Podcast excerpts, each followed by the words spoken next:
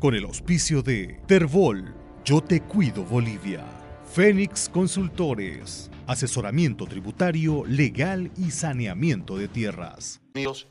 Va a conversar con nosotros a partir de este momento el doctor Carlos Sánchez Berzaín, a quien le agradezco por acompañarnos, para que desde esta perspectiva él nos vaya explicando desde el histórico cómo se dieron las cuestiones.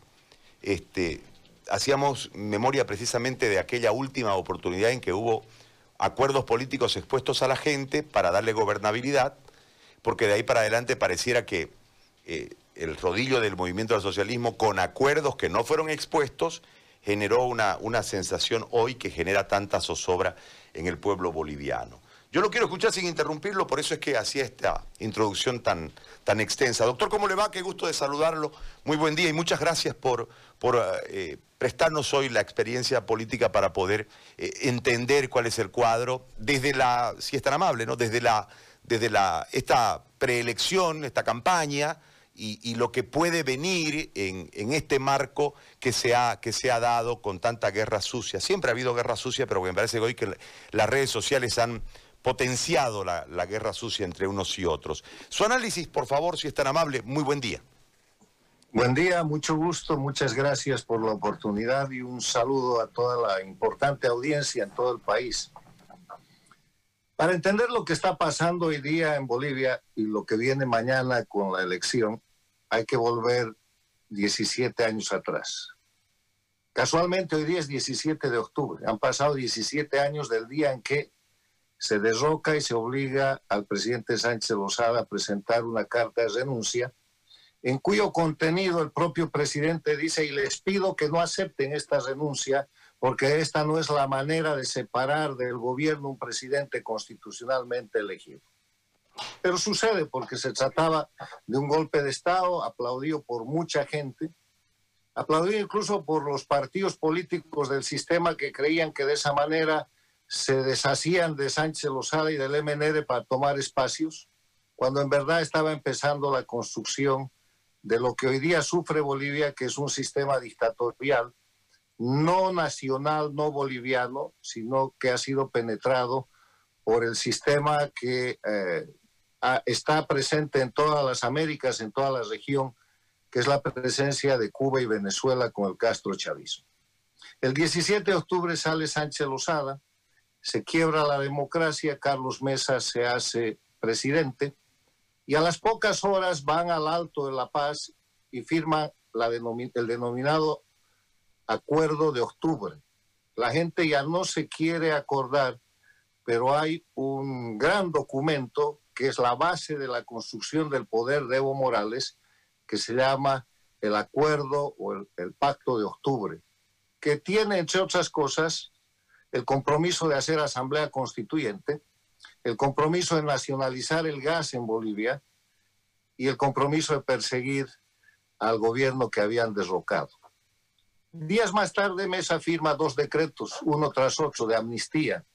Convierte a los eh, sediciosos, a los conspiradores, a los agresores del orden público, los, los declara amnistiados aquí un pequeño paréntesis, amnistía es perdón, no se perdona a los inocentes. La amnistía es una confesión de que hay delito porque si no, no hubiera amnistía. Y con esa amnistía convierte a la gente que rompió la democracia en denunciantes, en víctimas y en testigos. Y Evo Morales empieza ese famoso proceso contra el presidente Sánchez Lozada y los miembros de su gabinete que dura hasta hoy día y que es la base central de la persecución. Pero el tema no queda ahí. Avanza el, el, gobierno y Carlos Mesa el año 2004 promulga una ley de reforma constitucional donde se falsifica y se introduce el Instituto de la Constituyente para la reforma total de la constitución política de la República de Bolivia. El artículo 232 es absolutamente falsificado, pero abre la puerta a lo que después sería la constituyente de Evo Morales. Continúa la historia y eh, Evo, Morales presiona a Mesa y Mesa renuncia. Pero no es una renuncia sin efectos políticos.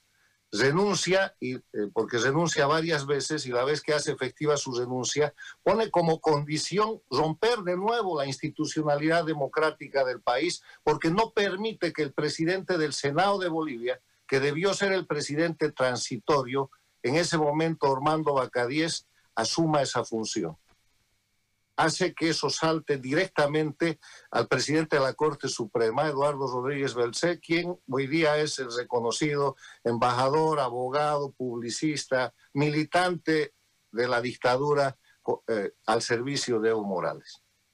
Así avanzan las cosas, llega Evo Morales a la presidencia con un mandato de cinco años sin derecho a reelección continua en la República de Bolivia y aplica todo el preparado que, había hecho desde el derrocamiento del 17 de octubre del 2003, hace la constituyente. La constituyente tenía que durar un año, dura más, ya es nula.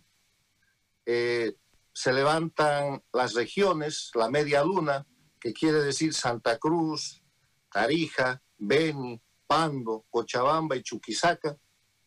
Eh, Evo Morales se ve obligado a trasladar la constituyente desde Sucre a un cuartel de Oruro produce la masacre de la Calancha en esa incidencia. Ya en Oruro la constituyente produce un proyecto de constitución que no es el que Evo Morales y el Castro Chavista quieren, y de nuevo se produce una violación fundamental a la constitución de la República de Bolivia. El Congreso, donde el Senado tenía mayoría a la oposición, el Senado de 27 senadores tenía 13 senadores de Tuto Quiroga, un senador de Samuel Doria Medina y estaba presidido por Óscar Ortiz. Con ese Senado pacta Evo Morales y hacen una ley que dice que el Congreso va a interpretar y va a modificar el proyecto de constitución que mande la Asamblea Constituyente. O sea, se atribuye los derechos del pueblo. Es tan grave o peor y tan nula o peor que la ley del 2004 que eh, suplantó la necesidad con la ley de reforma constitucional.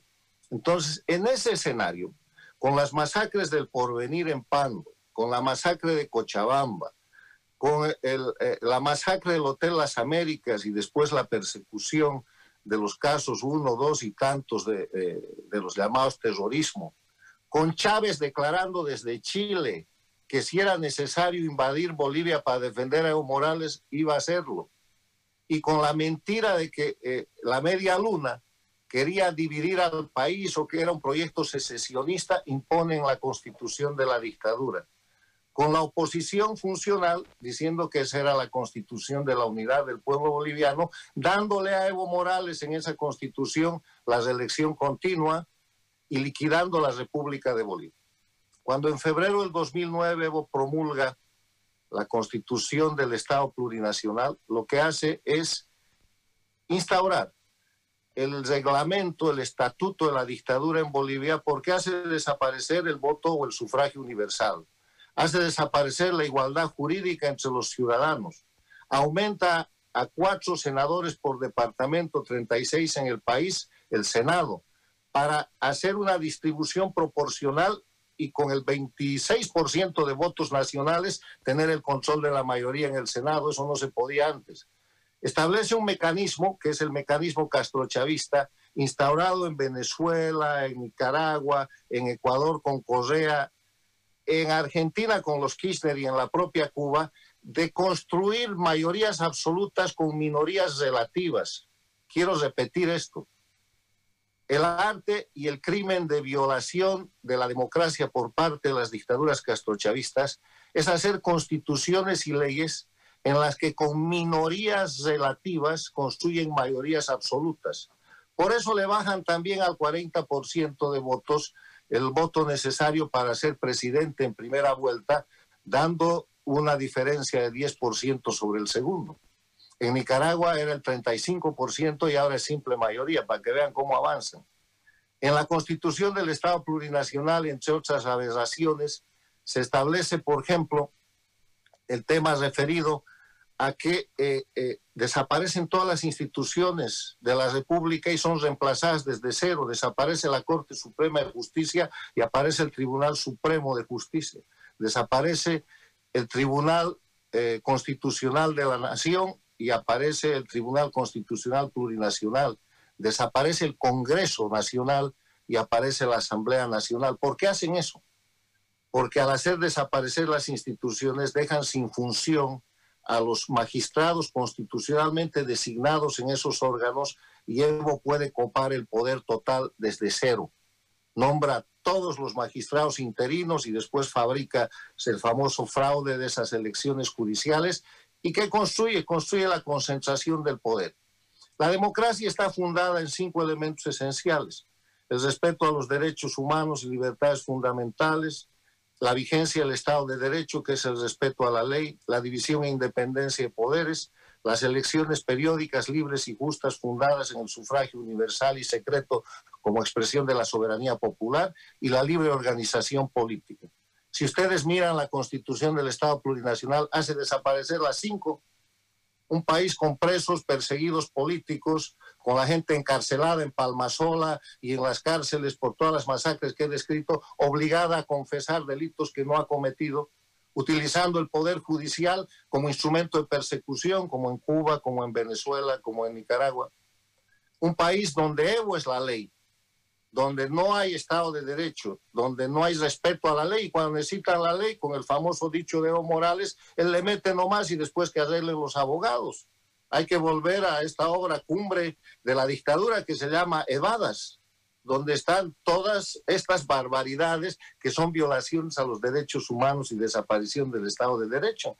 Tercero, controla todos los poderes del Estado, no hay división independencia. Y cuarto, fabrica un sistema electoral, que es, ahí vamos a las elecciones, en el cual, además de los porcentajes que hemos dado de, de construir con una minoría relativa, mayorías absolutas, lo que hace es hacer desaparecer la igualdad de los ciudadanos porque establece, por ejemplo, siete diputados que llama diputados indígenas, campesinos, originarios, que son designados prácticamente a dedo y que dentro de los 130 diputados que constituye la Cámara de Diputados son un, son un voto importante y que son electos así porque ellos quieren.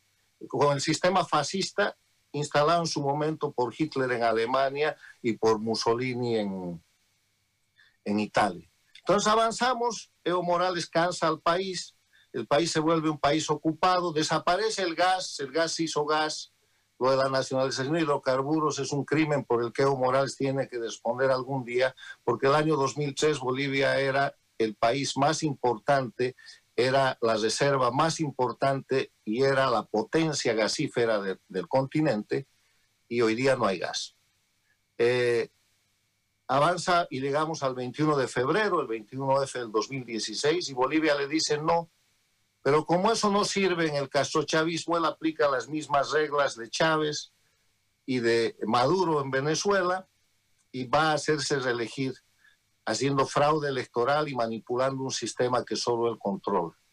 Eso llega y se agrava cuando en el año 2018-2019 le cuenta a Bolivia el cuento de recuperar el mar lleva adelante una gran demanda en La Haya y en la demanda de La Haya que se le advirtió desde el principio que estaba mal hecha, que iba a perder, se asocia con Carlos Mesa, que es el vocero de La Haya, y pierden la demanda. Hay que ver la foto de La Haya para saber cuál es el dictador y quién son los opositores funcionales. Ahí está todo relatado en la historia, así como hay que ir a Evadas, hay que ir a la foto de La Haya. Y entonces, eh, cuando eso sucede, Evo Morales eh, se mete directamente en el proceso electoral y Carlos Mesa también, y vamos a un proceso electoral el 2019 que es matizado criminalmente por los incendios de la Amazonía, promovidos por las leyes de la dictadura y por la decisión de Evo Morales de liquidar la Amazonía y el oriente boliviano para ocuparlo con población trasladada desde Occidente, haciendo lo que Cuba ha hecho en la década de los 60 para instaurar y para sostener la dictadura castrista. Poblar los lugares donde tienen resistencia con gente nacional o extranjera que está subordinada al poder político del régimen. Pero además de eso, hacer crecer los focales. Pero además de eso, con el incendio de la Amazonía, eh, favorecer a la nueva burguesía, la evo burguesía, la burguesía, los bolísicos bolivianos, vinculada al narcotráfico y al disque la exportación de carne que en ese momento se promocionaba. En ese escenario vienen las elecciones del 2019 y Evo produce un mega fraude, un fraude que es eh, visto por Bolivia y por el mundo en tiempo real, y en ese fraude electoral infraganti, eh, sorprendido, se levanta el pueblo boliviano, resistencia civil pura y dura, motivada en cabildos, motivada en movimientos cívicos. Yo para qué voy a describir eso que está tan fresco en la mente del pueblo boliviano. Certifican el fraude de la OEA que hasta ese momento estaba respaldando a Evo Morales, porque yo quiero recordarles que fue el secretario general de la OEA el que fue a Bolivia a decir que estaba bien nomás que Evo Morales sea candidato en base a la decisión del Tribunal Constitucional de Bolivia que sostenía que Evo Morales tenía el derecho humano de ser candidato indefinidamente esa OEA gira, el crimen de Evo Morales es tan infraganti que certifican el, fraude electoral, pero también la Unión Europea certifica el fraude electoral. Evo Morales ordena represión, la policía no acata eso, se pone del lado del pueblo. Evo Morales le ordena a las Fuerzas Armadas atacar a la policía, las Fuerzas Armadas se neutralizan y Evo Morales renuncia. Entonces llega el 10 de noviembre del año 2019 en que Evo Morales se va. Y viene un gran aliento en Bolivia porque los bolivianos sentimos que sale el dictador y se termina la dictadura. Y se instala un gobierno que tiene que ser de transición, presidido por la senadora Áñez, integrado por una serie de bolivianos vinculados a la política. Eh, y avanzan, avanzan de manera importante y Evo Morales les hace lo que sabe hacer reproduce las masacres del 2003. En noviembre del año pasado, en noviembre y diciembre del año pasado, Evo Morales produce en Sencata la masacre del 2019, la misma masacre que produce en Sencata en octubre del 2003. Produce en Sacaba la misma masacre que produce el 2003. O sea, los actores son totalmente diferentes del 2003 al 2019 han pasado 16 años, pero hay un actor recurrente que además es sorprendido en su teléfono y grabado dando las instrucciones para matar al pueblo boliviano, para acercar las ciudades, para establecer hambre, para establecer terror. Y el gobierno boliviano que tiene esa grabación que se difunde en todo el mundo, decide empezar un proceso con Evo Morales con gran entusiasmo, pero a los pocos días cambia eso por una palabra que se llamó pacificación. Y el verbo pacificación, que al principio era sustantivo, después lo vuelve en verbo, se convierte en salvoconductos, se convierte en impunidad, se convierte en que eh, eh, los fiscales no acusan por nada, se convierte en que el gobierno que tenía que ser de transición se va transformando en un gobierno de continuidad y de impunidad. Y eso se consolida cuando la presidenta Yanine Áñez, utilizando la constitución de la dictadura, decide ser candidata.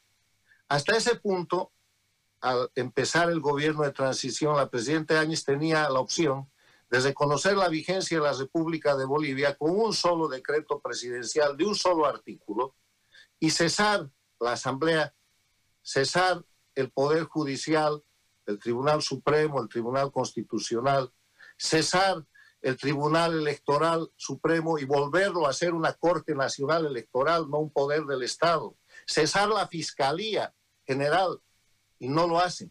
Y no lo hace porque como ella aplica la constitución de la dictadura para ser candidata, termina de convertir lo que tenía que ser un gobierno de transición en un gobierno interino de continuidad dictatorial.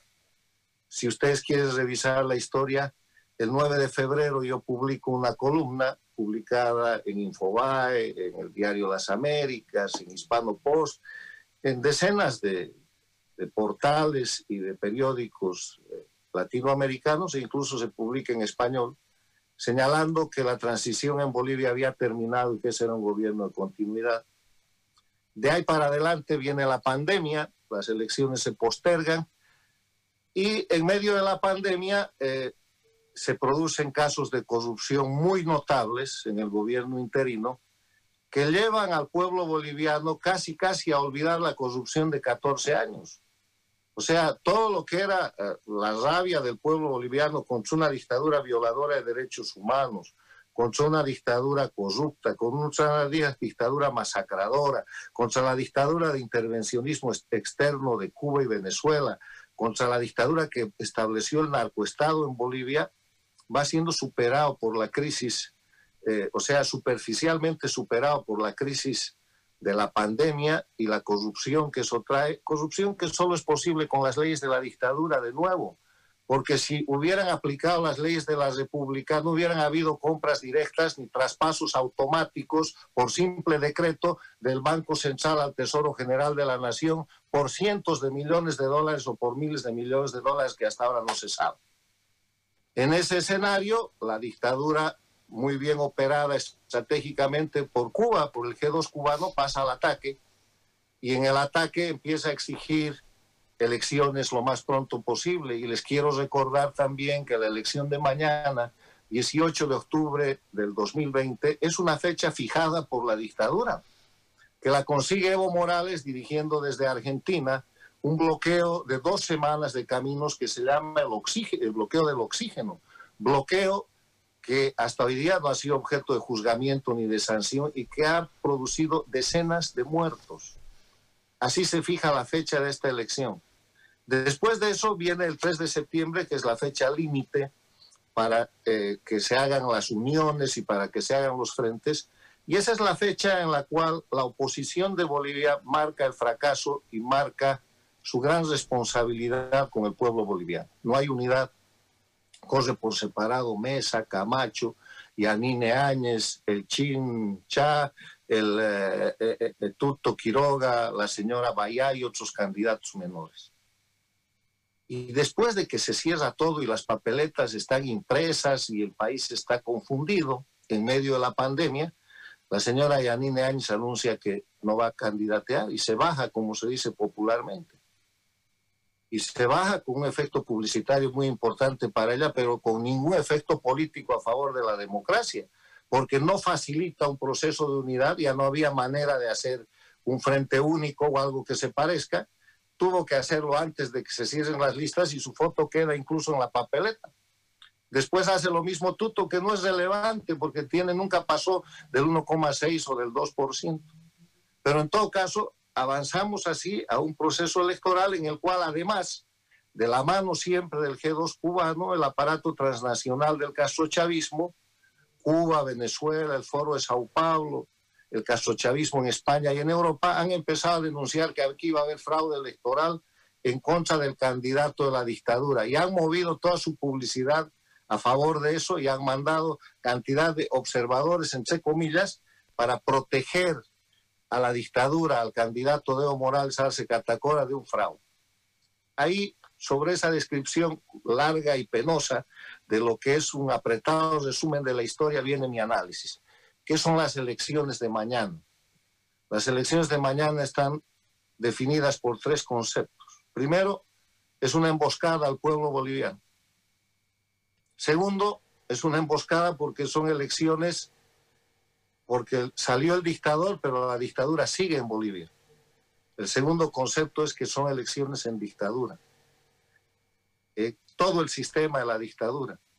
La dictadura tiene su constitución, tiene sus leyes, tiene sus porcentajes, tiene su mecanismo para convertir la minoría relativa en mayoría, tiene eh, sus autoridades, tiene impunidad, tiene gran manejo de dinero, del narcotráfico y de la corrupción, tiene todo. Y tiene inclusive un gobierno al que ha hecho su rehén, que es un gobierno de continuidad y nunca ha sido un gobierno de transición. Y el tercer elemento en medio de todo eso es que se carga la presión sobre el pueblo boliviano para decirle ahora tienes que votar útil.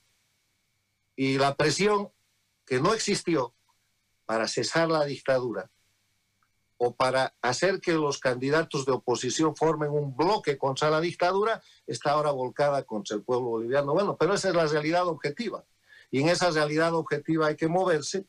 Y moviéndonos en esa realidad objetiva, lo que hay que mostrar primero y hay que dejar bien claro es que esta emboscada no es el final de la historia. En esta emboscada hay dos grandes opciones, hay dos grandes posibilidades. O la dictadura gana, entre comillas, con un fraude brutal, porque en su padrón electoral tiene incluido 10% de fraude electoral y nadie dice nada, porque la dictadura tiene 2% de votos en la Argentina y con el gobierno de Fernández Kirchner, que son parte del castrochavismo, Evo es el dueño de ese 2%, va a hacer lo que quiera. El gobierno argentino le ha abierto las escuelas a la dictadura boliviana, al, al evismo y al masismo, que no le abre a los niños y a los profesores argentinos. Pero este domingo va a haber esa apertura para que rellenen ánforas. Eso es un fraude general y es 2%, no es poco voto. O sea, el fraude está del lado de la dictadura. Habría que empezar a denunciar eso, ¿no? Y dejarse de comer el cuento de que eh, los observadores del castrochavismo latinoamericano y europeo han venido a proteger la posibilidad de fraude contra, contra, eh, eh, contra el MAS, que es el sistema dictatorial de Evo Morales. Primer camino, le decía, es que la dictadura gane con ese fraude y la dictadura regrese. Un regreso sangriento ya anunciado por Evo Morales. Va a liquidar la policía, va a convertir las, las Fuerzas Armadas en milicias, va a reprimir a todo el mundo, esta vez va a ser en serio, va a imponer el castrochavismo que estamos viendo en Cuba y Venezuela rápida, drásticamente, volverán los cubanos que ya están en Bolivia, pero vendrán más y tendremos que defender la patria contra un mecanismo de opresión violenta. No es el final de la historia, pero ese, camino de la historia está cantado. Que no venga Arce Catacora a decir que él es una opción democrática. Arce Catacora es el puente para reinstalar la dictadura violenta anunciada por Evo Morales, con muerte, con más masacres, que ya ha hecho más de 20 en su gobierno y otras decenas antes de ser gobierno, con amenaza directa a la disolución de la policía y a convertir a las Fuerzas Armadas en milicia. Ese es un camino. Y el otro camino es que gane la oposición, una oposición que no está a la altura del pueblo boliviano, una oposición que ha preferido la, eh, funcionalidad, que nunca ha reclamado eh, el retorno a la República, que nunca ha dicho que esta es la constitución de la dictadura en la que no hay voto universal. Una, una oposición a la que no le interesa que con el 26% de votos se controle el Senado. Una oposición que no tiene ningún interés en devolverle la igualdad ciudadana al pueblo boliviano. Porque hay ciudadanos de primera que con 250 votos en la zona del Chapare o en las zonas cocaleras o en las zonas rurales eligen un diputado y para el mismo diputado en Santa Cruz, La Paz, Cochabamba o en cualquier ciudad se necesitan 250 mil o 300 mil votos. Una oposición que está jugando bajo las reglas de la dictadura y que ojalá cuando gane sea el principio de la transición a la democracia, porque la transición a la democracia no ha comenzado. Hemos dado una vuelta en círculo empezando el 20 de octubre del año pasado, siguiendo el 10 de noviembre con la denuncia de Evo, y estamos llegando al 18 de octubre, 363 días después, en las mismas y en peores condiciones, porque la dictadura se ha rehabilitado. Parece que hay unos bichos más corruptos que la dictadura de Evo y es mentira, hay corrupción, pero estos son más corruptos, han establecido un narcotráfico que está eh, son la mayoría relativa más importante. Eh, eh, parecería que Evo Morales es una víctima que ha sido objeto de un golpe de Estado. Mentira, ha renunciado después de cometer delitos y permanece impune porque su sistema dictatorial de jueces y fiscales, lanchipas y compañía lo protegen ante un gobierno rehén interino que no hace nada para que eso cambie. Entonces, en esta segunda opción, el primer camino es que vuelva a la dictadura con la votación de mañana, cosa que deseo y espero que no suceda. Y el segundo camino es que gane alguien de la oposición. Y eso es lo que debería pasar. Eso debería pasar porque hay un 70% de bolivianos que repudian a la dictadura y que mañana dividirán su voto entre dos candidatos. Y veremos qué es lo que resulta de ahí. Ese es el escenario. Eh, mañana, lamentablemente, yo quisiera decir cosas mejores, pero mañana estamos llegando a una emboscada que es una elección en dictadura. Se fue Evo Morales, aunque es el jefe de campaña del MAS actualmente, pero no se fue la dictadura. La dictadura concurre mañana a elecciones con su constitución, con sus leyes, con sus autoridades, con el control total del poder, con un poder ejecutivo rehén y asustado y con un partido político que debería estar inhabilitado y con un candidato que debería estar en la cárcel, porque parte del fraude electoral del año pasado fue el gabinete de Evo Morales y ahí estaba eh, Arce Catacora. Y si quiere ir más atrás, escoja el caso de corrupción que quiera. ¿Qué le gustan? Las lanchas chinas, le gusta la fábrica de urea, prefiere usted la compra del avión presidencial o si no le gusta nada de eso, prefiere eh, los contratos suscritos con Rusia o con Irán, lo que quiera. Ahí estaba este tipo, Arce Catacora, que hoy día es la estrella de la democracia, entre comillas, que es un sistema dictatorial eh, eh, infectado de todos estos daños al cual el pueblo boliviano está siendo llevado obligado y engañado, porque no le han avanzado un paso de transición a la democracia y porque después de la extorsión del bloqueo criminal del oxígeno le han fijado una fecha donde tiene que votar. Ahora, llegamos al 18, superamos el 18 y después viene el otro escenario. Vamos a, vamos a tomar su segunda vía, que la, no la primera del retorno de, del, MAS o de la victoria del MAS, sino de la alternativa no masista, eh, sea cualquiera de los dos el ganador de la elección.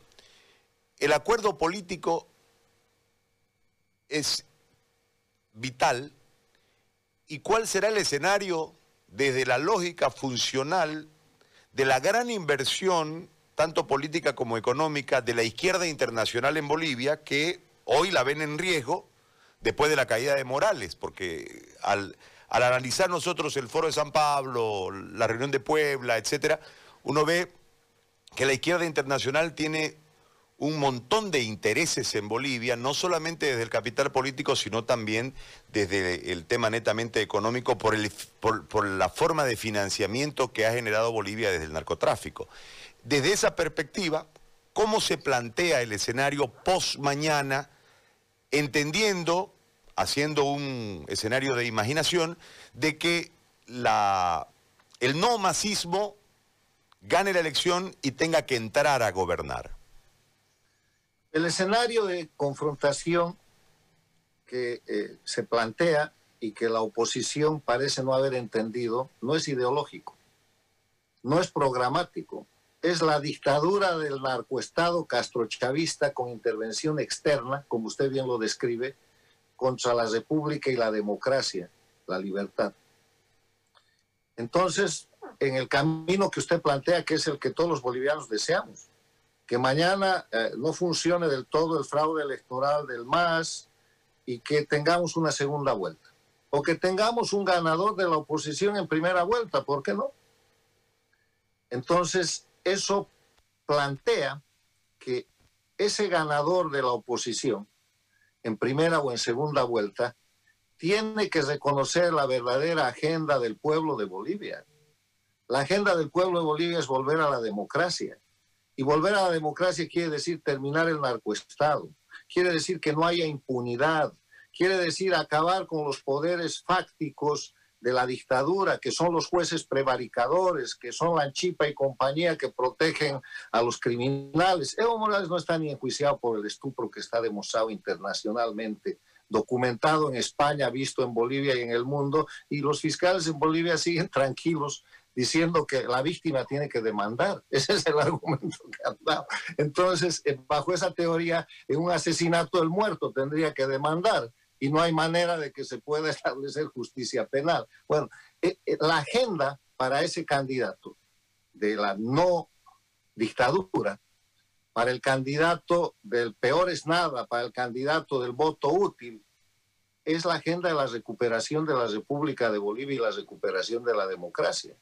Si lo reconoce va a tener una solidaridad y, un respaldo general y tiene que hacer pactos de gobernabilidad porque por lo menos tendrá que tener mayoría en la Asamblea Nacional.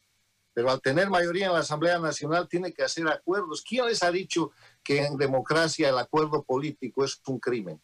Eso lo dice Cuba y Venezuela.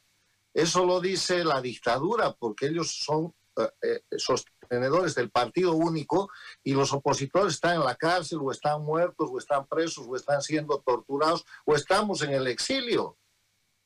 Entonces, el tema es que eh, el candidato no masista, que ojalá Dios quiera gane mañana la elección en primera vuelta o que gane en segunda vuelta, porque eso es, es seguro, tiene que reconocer la agenda nacional del pueblo de Bolivia. El pueblo boliviano quiere vivir en paz y tranquilidad, pero por lo menos devuélvanle su ciudadanía, devuélvanle el voto universal, que no lo tiene, devuélvanle la igualdad jurídica al pueblo boliviano, hagan desaparecer el sistema fascista, donde han de haber siete diputados en esa, en esa asamblea, eh, eh, porque son designados a dedo por el sistema castrochavista Devuélvanle a Bolivia la seguridad jurídica, donde no haya que saber el precio de un juez o un fiscal para ver de qué manera prevarica como está sucediendo hoy día.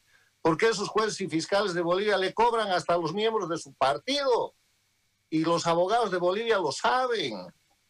O sea, yo he presentado un memorial en el único juicio con el que me persiguen. En noviembre del año pasado pidiendo nulidad de obrados. No tiene providencia hasta hoy día y tengo abogados, apoderados, pero no importa.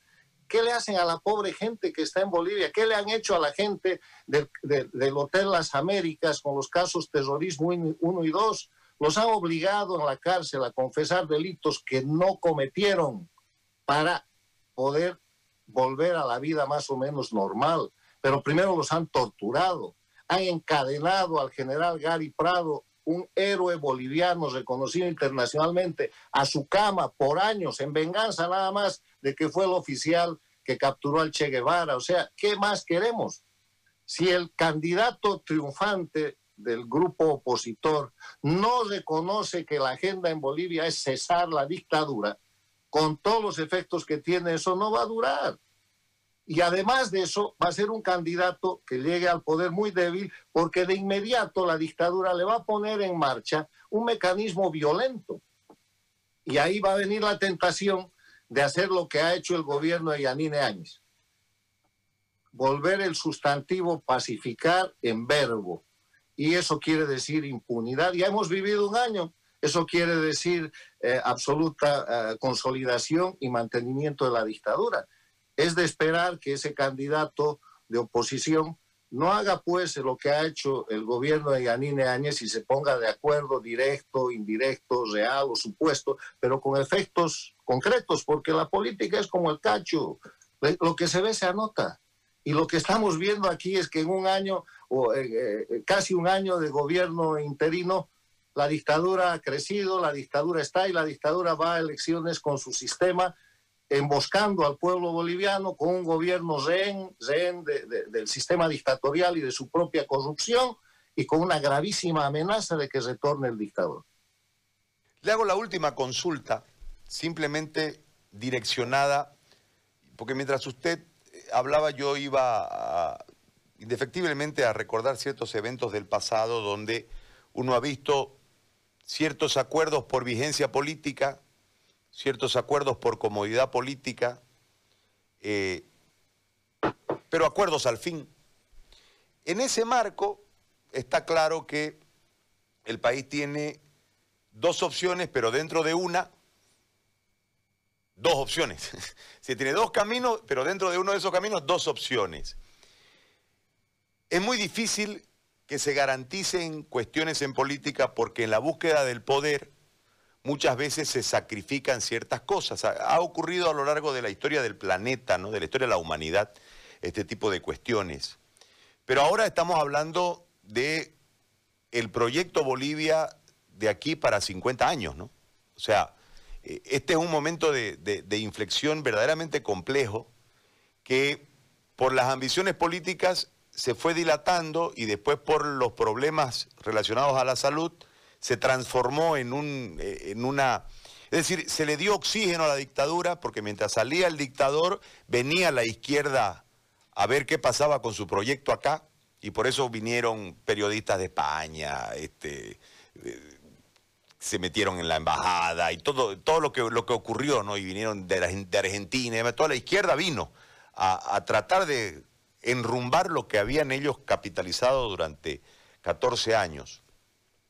En ese marco, ¿cuál debe ser el comportamiento a la hora de razonarlo el voto proyectado a la, generación nuestra, tal vez yo no, no vea el, el, final de todo este evento, digamos, pero la generación nuestra que va a votar tiene en su espalda el destino de Bolivia para los próximos 50 años. ¿Cuál debe ser el análisis desde una perspectiva democrática de la gente en relación a eso? Hay que votar, primero hay que votar. Hay que votar y hay que controlar el voto.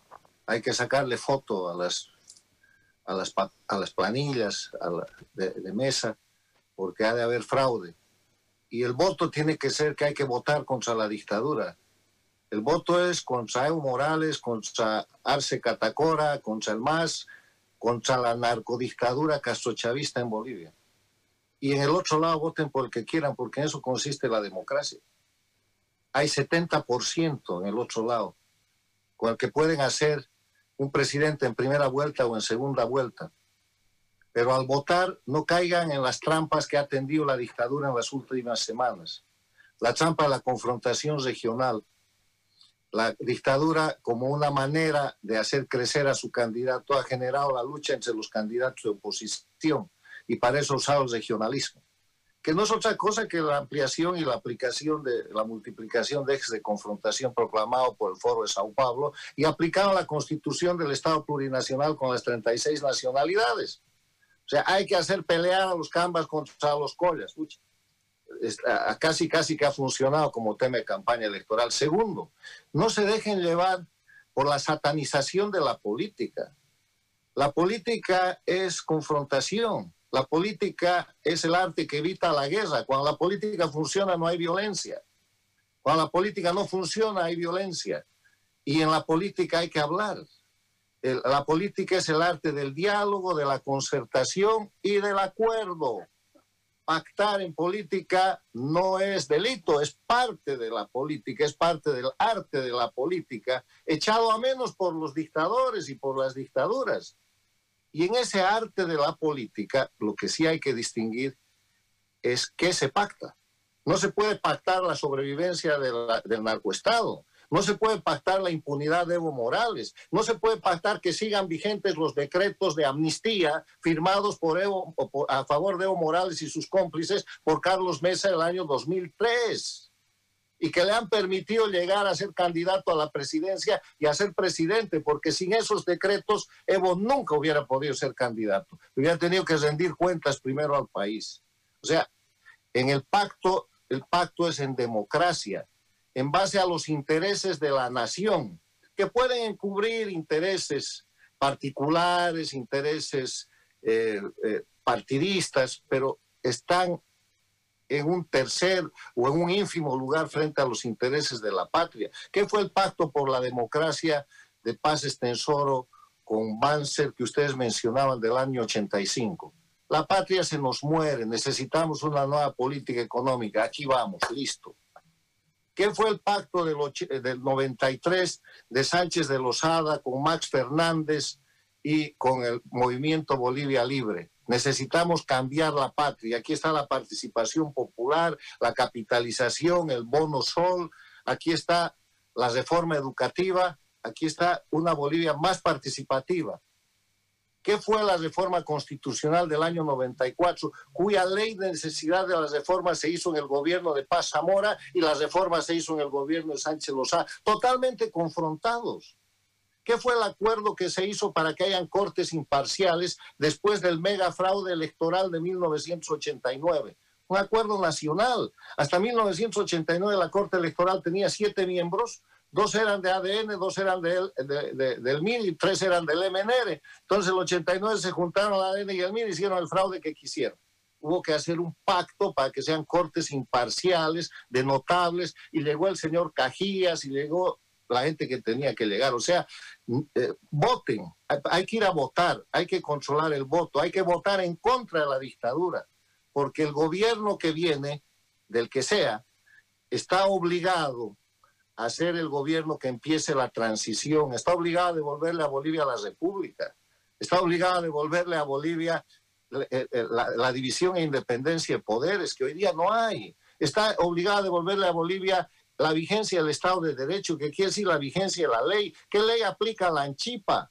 la de protección del crimen, la de la corrupción.